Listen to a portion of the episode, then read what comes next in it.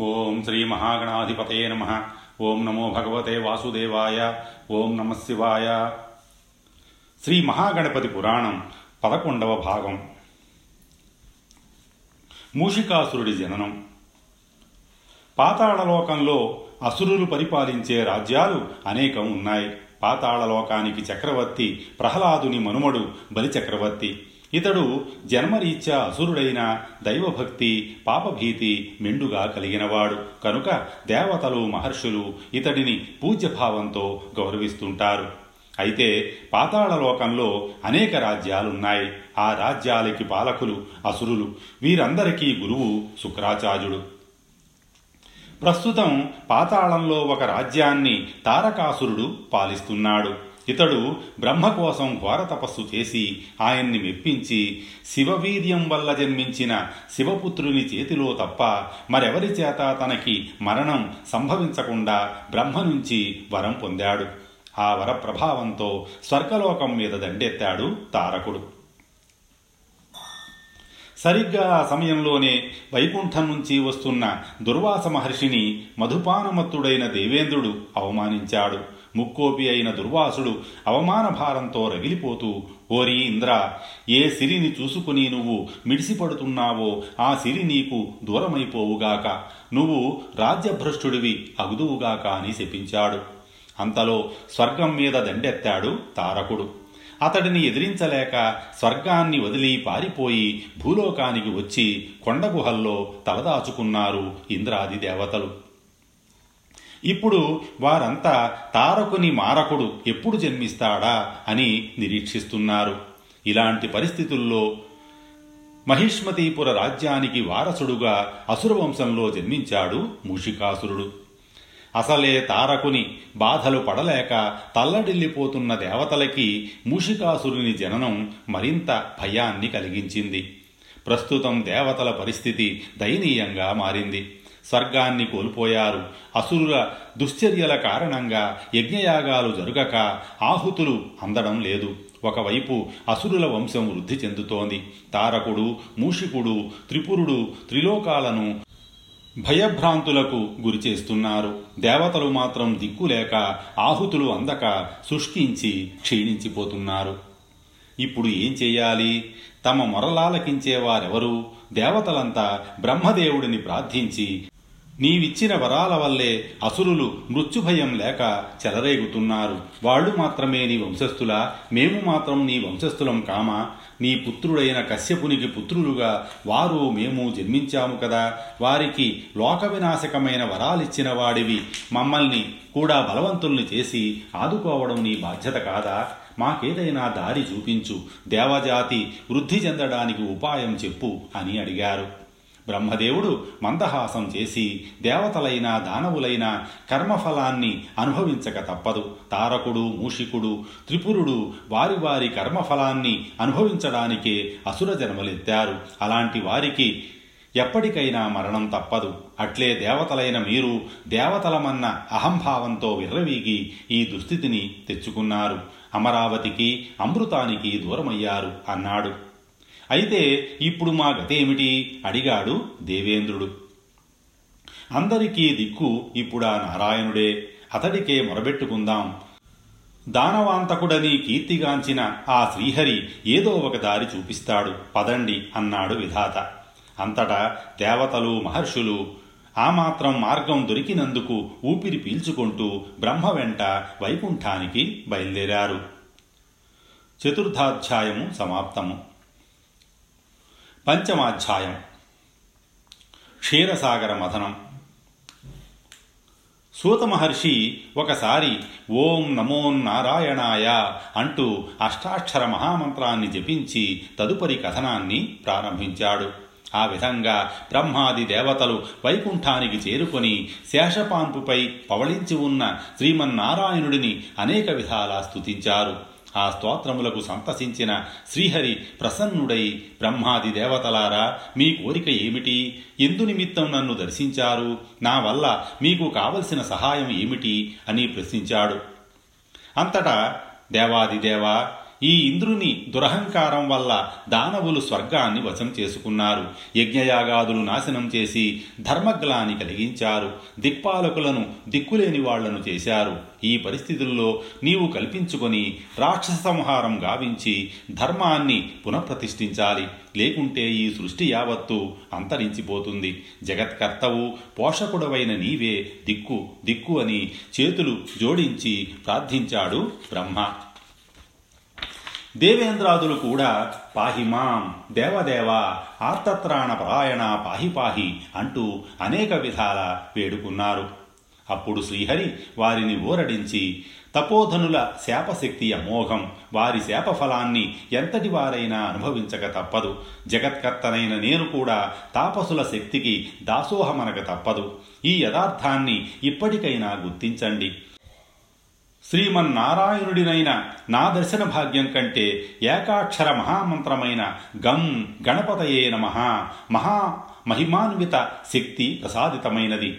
యోగ నిద్ర ఎందు నేను కైలాసమందున్న రుద్రుడును సర్వదా ఈ మహామంత్ర జపమునే స్మరింతుమని గ్రహించండి. అని వారికి హితవు పలికి బ్రహ్మాదులారా మీరు మరల సర్వశక్తి సంపన్నులై అమరులు కావాలంటే అట్టి అద్భుత జీవశక్తిని ప్రసాదించగల అమృతపానము ఆవశ్యకము. ఈ అమృతము అష్టైశ్వర్యములతో సహా ఈ క్షీరసాగర గర్భమునందు దాగి ఉన్నది. క్షీరసాగర మథనము జరిగిన గాని అమృత భాండము లభించదు. శక్తిహీనులైన మీరు సాగర మథనము చెయ్యలేరు. కావున మీ దాయాదులైన ఆ దానవులను మంచి మాటలతో మెప్పించి ఒప్పించి తీసుకురండి అని చెప్పాడు నారాయణుడు.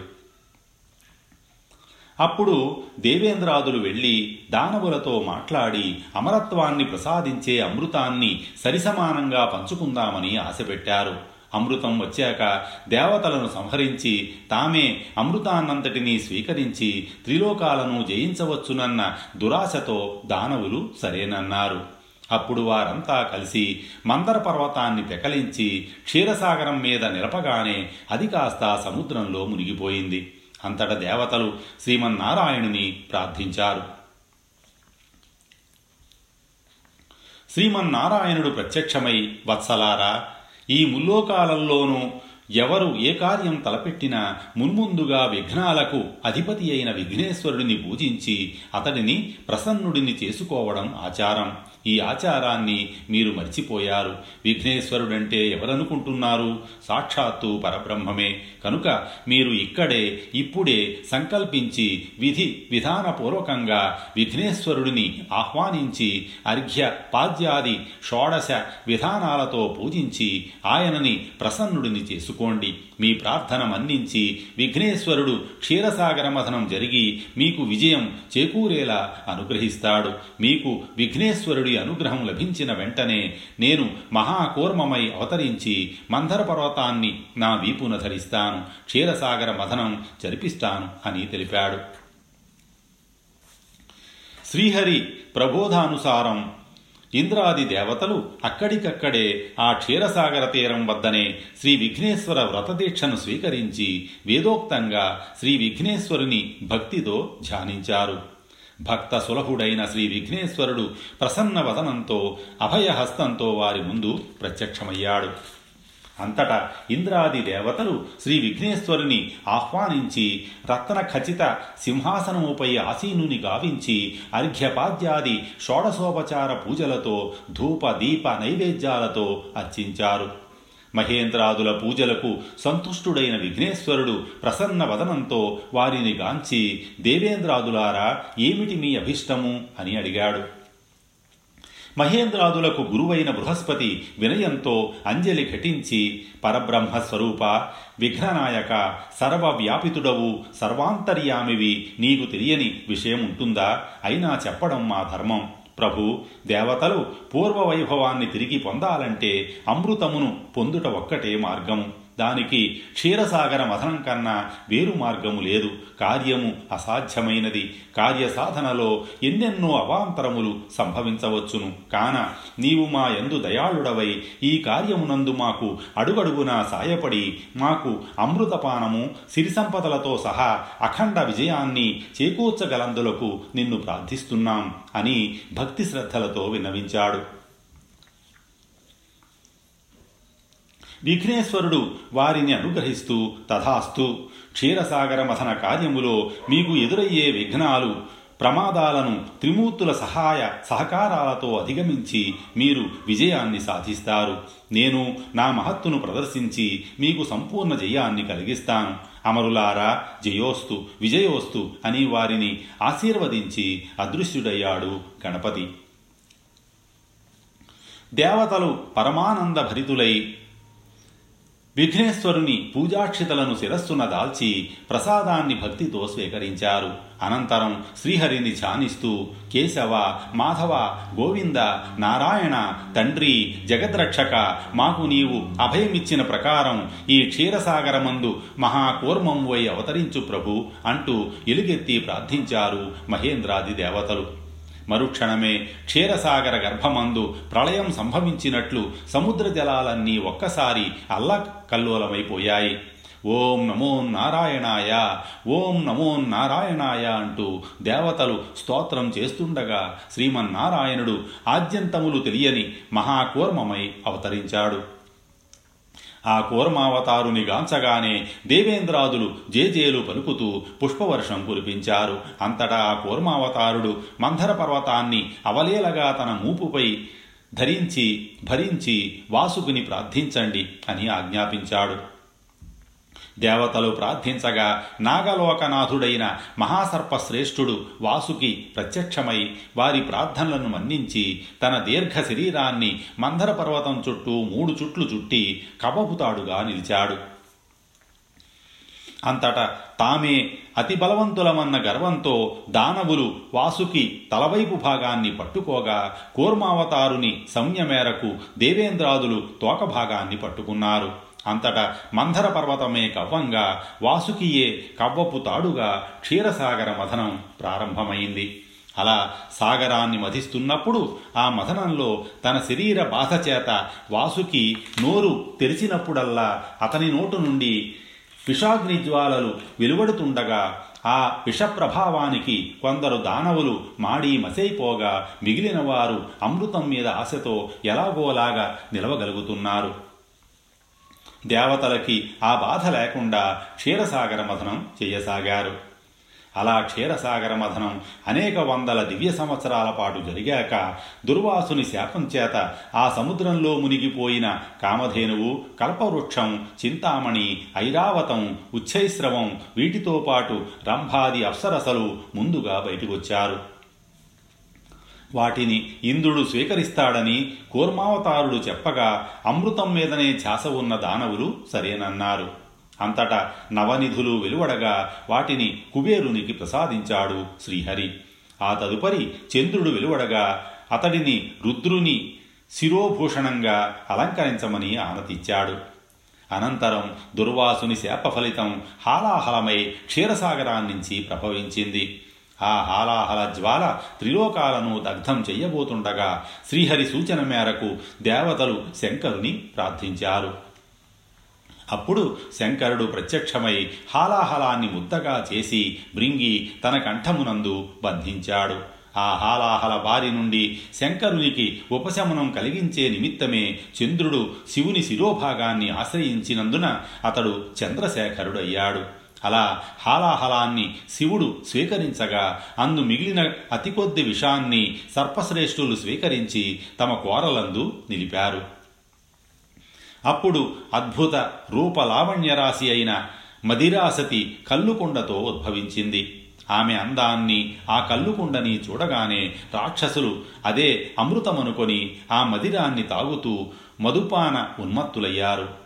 అనంతరం క్షీరసాగరాన్నుంచి దివ్య వస్త్రాభరణాలను ధరించిన ధన్వంతరి అమృత కలశంతో అవతరించాడు. అతని వెనుకే పద్మాసనాసీనురాలైన శ్రీ మహాలక్ష్మి అవతరించింది.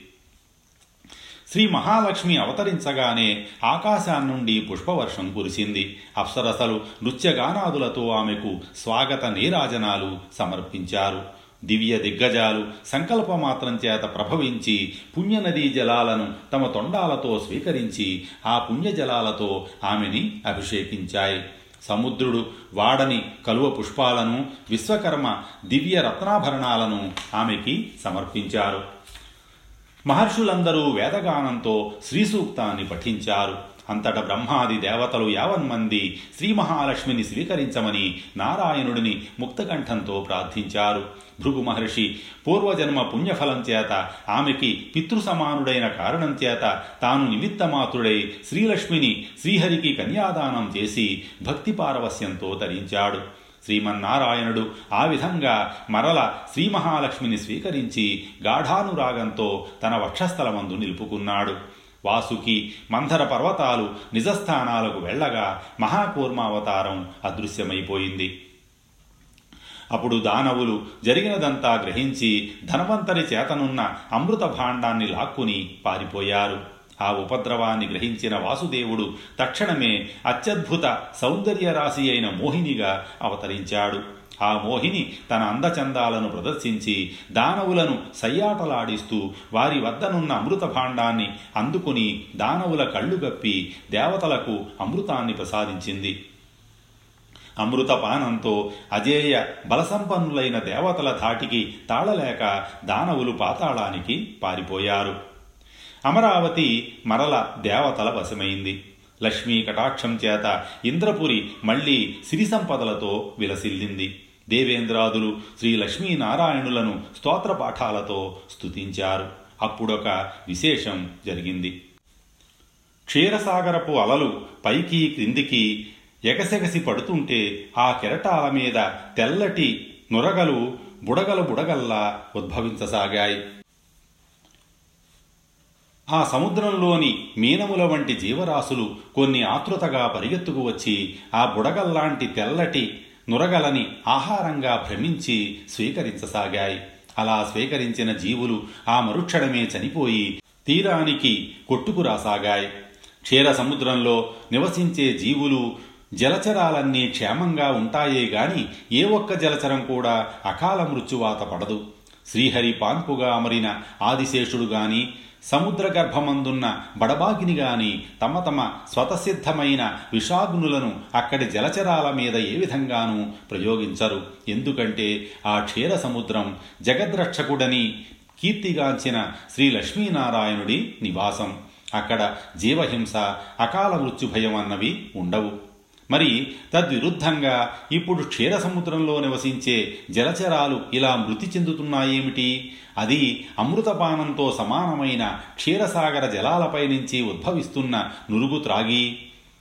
యుగ యుగములుగా క్షేమదాయకము శుభదాయకము ఆరోగ్యదాయకము అయిన క్షీరసాగర జలాలు ఇప్పుడు విషపూరితాలయ్యాయా? ఆ జలాలను దేవమానవులు పానం చేస్తే వారి గతి ఏమిటి? అసలు ఇప్పటి వరకు జరగని వింత ఇది? ఇంత హఠాత్తుగా ఈ సముద్ర జలాలు మృత్యుకారకాలు ఎలా అయ్యాయి? ఇది ఇలాగే సాగితే దేవ మానవులెవరైనా క్షీర సముద్రంలో ప్రవేశించి శ్రీహరి దర్శనం చేసుకోగలరా? మరి ఏమిటి ఈ విధి వైపరీత్యం? మహేంద్రుడు కలవరపడుతూ ఆచార్య ఏమిటి విపరీతం? అని అడిగాడు ఆందోళనగా.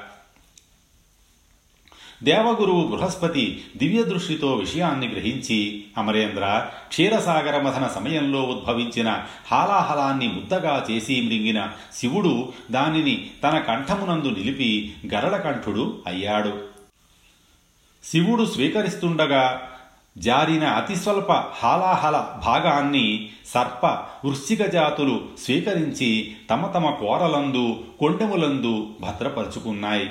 అయితే ఆ హాలాహలమందలి శేషభాగము ఈ సముద్ర జలములందు మిగిలిపోయింది. అదే ఇప్పుడు తెల్లని నురుగు రూపముగా సముద్ర కెరటాలపైకి చేరుతోంది. ఆ విషప్రభావము చేత ఈ జలచరములు అకాల మృత్యువాత పడుతున్నాయి. ఆ విషప్రభావాన్ని సంపూర్ణంగా తొలగించకపోతే భవిష్యత్తులో క్షీరసాగరమును శ్రీ లక్ష్మీనారాయణులను దర్శించడానికి వచ్చేవారికి అకాల మృత్యువు తప్పదు. అంతేగాక ఈ క్షీరసాగర ప్రభావం చేత సప్త సాగరములలోని జలములన్నీ విషపూరితములైపోతాయి. అప్పుడు ఎవరు ఎక్కడ ఏ సముద్ర జలాన్ని పానం చేసినా కాలసర్పము కాటు వేసినట్లు విలవిలలాడుతూ నురగలు కక్కుకుంటూ మరణిస్తారు అని చెప్పాడు. అయితే ఈ ప్రమాదాన్ని నివారించే మార్గం లేదా? ప్రశ్నించాడు మహేంద్రుడు. ఇది మహర్షులమైన మా వల్ల గాని అమరులైన మీ వల్ల గాని సాధ్యమయ్యే పని కాదు. దీని నివారణకు త్రిమూర్తులే పూనుకోవాలి. లేదా త్రిమూర్తులనే సృష్టించిన ఆ పరబ్రహ్మ స్వరూపుడైన విఘ్నేశ్వరుడే ఈ ప్రమాదాన్ని నివారించాలి. కాలకూట విషాన్నైనా అమృతముగా మార్చగల మహత్తు అతనికొక్కడికే ఉంది అని చెప్పాడు దేవగురువు బృహస్పతి. అంతటా దేవతలు మునులు మహర్షులు విఘ్నేశ్వరుని స్మరిస్తూ విఘ్న వినాయక పరబ్రహ్మ స్వరూప విఘ్నేశ్వర పాహిమాం పాహిమాం అంటూ ఎలుగెత్తి ప్రార్థించారు. శ్వేతార్క గణపతి.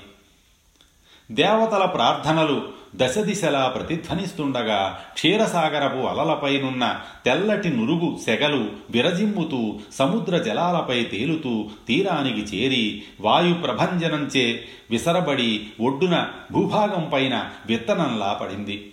దేవతలు మహర్షులు ఆశ్చర్యంతో ఆ దృశ్యాన్ని తిలకించసాగారు.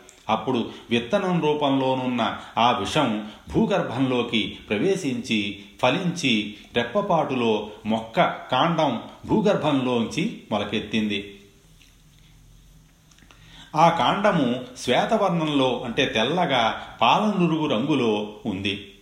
పాము కాటికి లేదా విషప్రయోగానికి గురైన మానవులు లేదా ఇతర జీవుల నోళ్ళల్లోంచి తెల్ల రంగు నురగలు వస్తాయి. అందరూ విభ్రాంతితో చూస్తుండగా ఆ మొక్క నుంచి శ్వేత ఆర్కములు అనగా తెల్లటి ఆకులు మొలిచాయి. అలా ఆ గరళము విత్తనముగా మారి దాని నుంచి శ్వేతార్కము ఉద్భవించింది. ఆ విచిత్ర దృశ్యాన్ని మహేంద్రాది దేవతలు మహర్షులు విస్మయంతో వీక్షించసాగారు. అంతటా ఆ శ్వేతార్క మొక్క కాండము దిగువ భాగాన వేరు మీద అదృశ్య రూపంలోనున్న శిల్పాచార్యుడు చిక్కుతున్నట్లు దేవతారూపము ఆవిర్భవిస్తూ క్రమక్రమంగా ఆ రూపము చతుర్భుజుడు మోదకహస్తుడైన విఘ్నేశ్వరుడుగా అవతరించింది. అది మామూలు విఘ్నేశ్వరుడు కాదు శ్వేతార్క విఘ్నేశ్వరుడు. శ్వేతార్కము వేరు మీద అదే తెల్లటి వర్ణముతో స్వయంభువై అవతరించాడు శ్వేతార్క గణపతి. విషము హాలాహలము గరళము పేరేదైనా ఏ రూపంలోనున్నా అది మృత్యువుకు చిహ్నము. దాని వర్ణము శ్యామవర్ణము అనగా చీకటిని బోలు నలుపు. జీవము ప్రాణము భవిష్యత్తు పేరేదైనా అది జీవితమునకు గల ప్రకాశమునకు చిహ్నము. ప్రకాశము యొక్క వర్ణము స్వర్ణకాంతులతో సమ్మిళితమైన శ్వేతము అనగా తెలుపు. పవిత్రతకి చిహ్నము తెలుపు. అందుకే పరబ్రహ్మ స్వరూపుడైన విఘ్నేశ్వరుడు హాలాహలమందలి శేషభాగాన్ని విత్తనముగా మార్చి దాని నుంచి పవిత్రమైన శ్వేతార్కమును ప్రభవింపజేసి దానిపై తాను స్వయముగా స్వయంభువై శ్వేతార్క గణపతిగా అవతరించాడు. కాలకోట విషాన్ని కూడా తన అవతారంతో పూజనీయం గావించాడు. పరమేశ్వరుడు గరళాన్ని కంఠమందు ధరించి గరళకంఠుడు అన్న పేరిట పూజలందుకుంటున్నాడు. పరమేశ్వర ప్రసాదితమైన గరళ భాగాన్ని తమ కోరలయందు ధరించిన సర్పజాతి నాగరాజు నాగేంద్రుడు నాగదేవత సుబ్రహ్మణ్యము నాగమ్మ వంటి పేర్లతో పూజలందుకుంటోంది నాగజాతి. నాగజాతితో పాటు కాసింత విషాన్ని స్వీకరించి తన కొండెములో నిలుపుకున్న వృశ్చికము అంటే తేరు జ్యోతిష శాస్త్ర ప్రధానమైన ద్వాదశ రాసులలో ఒకటిగా వృశ్చిక రాశిగా స్థానము పొంది తన రాశియందు జన్మించిన మానవులకు వృద్ధి లాభ క్షేమ యోగాలను ప్రసాదిస్తోంది. ఇక విశ్వోత్పత్తికి కారకములైన సర్పములను శివుడు ఆభరణములుగా ధరించగా విష్ణువు పాన్పుగా స్వీకరించగా శక్తి స్వరూపిణి అయిన అమ్మవారు తన శిరోజములుగా ధరించి సృష్టిలో విషము అమృతము సుఖము దుఃఖము మంచి చెడు సమానముగా స్వీకరించాలనే సందేశాన్ని జగత్తుకి అందించారు.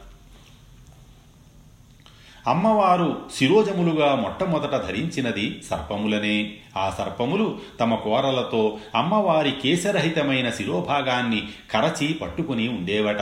అయితే అమ్మవారి దర్శనార్థం వచ్చే దేవ మానవ దానవులు ఆ సర్పములను చూసి భీతి చెందుతుండేవారట. అది గ్రహించిన అమ్మవారు ఆ సర్పములను తన మహిమతో శిరోజములుగా మార్చివేశారు. ఇందుకు నిదర్శనం కావాలంటే ఏ స్త్రీ కేశాన్నైనా ఒకటి లాగి చూడండి. ఆ వెంట్రుక మొదలు భాగం తెల్లగా రెండు చీలికలు గల పాము కోరల ఆకృతిలో ఉంటుంది. ఇలా దేవతలందరూ అనేక విధాలుగా విషాన్ని తమ తమ అధీనములయందు ఉంచుకొని లోకాలను కాపాడుతుండగా నేడు లోకోద్ధరణ కోసం విషాన్ని విత్తనంగా మార్చి మొక్కను సృష్టించి దానిపై తాను స్వయంభూడై అవతరించాడు శ్వేతార్క గణపతి. శ్వేతార్కమును మామూలు పరిభాషలో జిల్లేడు అంటారు. జిల్లేడు ఆకును త్రుంచిన కొమ్మను త్రుంచిన తెల్లటి పాలు ఉద్భవిస్తాయి. ఆ తెల్లటి పాలు క్షీరసాగరమునకు ప్రతి చిహ్నము జిల్లేడు పాలు విషపూరితం. ఆ పాలు కంటికి తగిలితే చూపు పోతుంది. నాలికకు ఆ పాలు తగిలితే ప్రాణమే పోతుంది. మనుషులే కాక పశువులు కూడా ఆ జిల్లేడు ఆకులను తినవు. వాటిని తింటే ప్రాణం పోతుందని మనుషులకే కాక పశువులకు కూడా తెలుసు.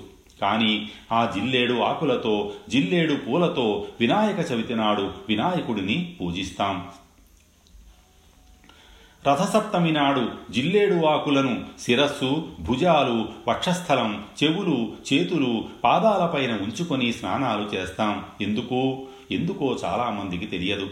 జిల్లేడు అంటే హాలాహలమును తనలో ఇముడ్చుకున్న పరబ్రహ్మ ప్రతిరూపము. అట్టి జిల్లేడు ఆకును దేహముపై ఉంచుకొని స్నానం చేస్తే మానవుడి శరీరంలో ఉన్న విషతుల్య పదార్థాల్లోని విషప్రభావాన్ని జిల్లేడు ఆకర్షించి స్వీకరిస్తుంది. అందుచేత మానవుడు తనకి తెలిసి తెలియకుండా తన దేహంలో చేరుతున్న విషపదార్థాల ప్రభావాన్నించి రక్షించబడతాడు. అంతేకాదు విషపూరితమైన దుష్ప్రభావాలు కూడా తొలగిపోయి ఉద్ధరించబడతాడు. రథసప్తమి నాడు ఈ స్నానం చేయడం వలన విషప్రభావాన్నించి రక్షించబడ్డ మానవ శరీరం ఆనాటి పవిత్ర సూర్యకిరణాల ప్రభావం చేత మరల పరిపుష్టము తేజోవంతము అవుతుంది.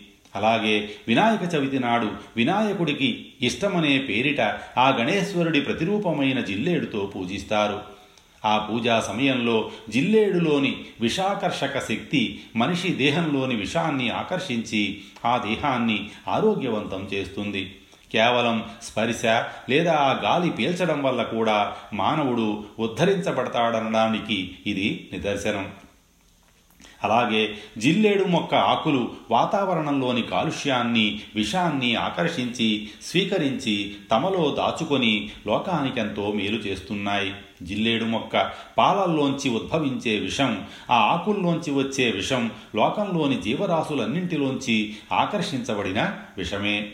ఆ విధంగా జిల్లేడును లోక సంరక్షణార్థం సృష్టించిన భగవంతుడు దాని పవిత్రతను లోకానికి చాటడానికే తాను స్వయంగా జిల్లేడు వేరు మీద శ్వేతార్క గణపతిగా అవతరించాడు. ఆ విధంగా స్వయంభువై అవతరించిన శ్వేతార్క గణపతిని దర్శించుకుంటూ దేవతలు మానవులు జయ జయ ధ్వానాలు చేశారు. శ్వేతార్క గణపతి ప్రసన్న దరహాస పదనంతో వరద హస్తంతో ఆశీర్వదిస్తూ వత్సలారా పుట్టుకను నేనే మృత్యువును నేనే వృద్ధి నేనే క్షయమును నేనే హాలాహలము నేనే అమృతము నేనే అందుకే జగత్తులోని సర్వజీవులకు ఇదే నా అభయం. ఏ జీవి అయినా నా ప్రతిరూపమైన శ్వేతార్క గణపతిని పూజించినంతనే ఆ జీవి కాలకూటాది ఘోర విష ప్రయోగాల బారి నుండి విముక్తమై అకాల మృత్యువు నుండి తప్పించుకోగలదు. దేవదానవ మానవులలో ఎవరు శ్వేతార్క గణపతి ప్రతిమను తమ గృహమునందుంచి పవిత్రముగా భక్తి శ్రద్ధలతో పూజిస్తారో వారు సకలార్థ సిద్ధిని పొంది సర్వత్రా విజయవంతులవుతారు అని ఆశీర్వదించాడు శ్వేతార్క గణపతి. విఘ్న వినాయక జగదోద్ధారక శ్వేతార్క గణనాథ జయహో జయ జయహో అంటూ జయ జయ ధ్వనులతో శ్వేతార్క గణపతిని కీర్తించారు దేవతలు మహర్షులు మానవులు. పంచమాధ్యాయం సమాప్తం. స్వస్తి శ్రీ ఉమామహేశ్వర పరబ్రహ్మార్పణమస్తు.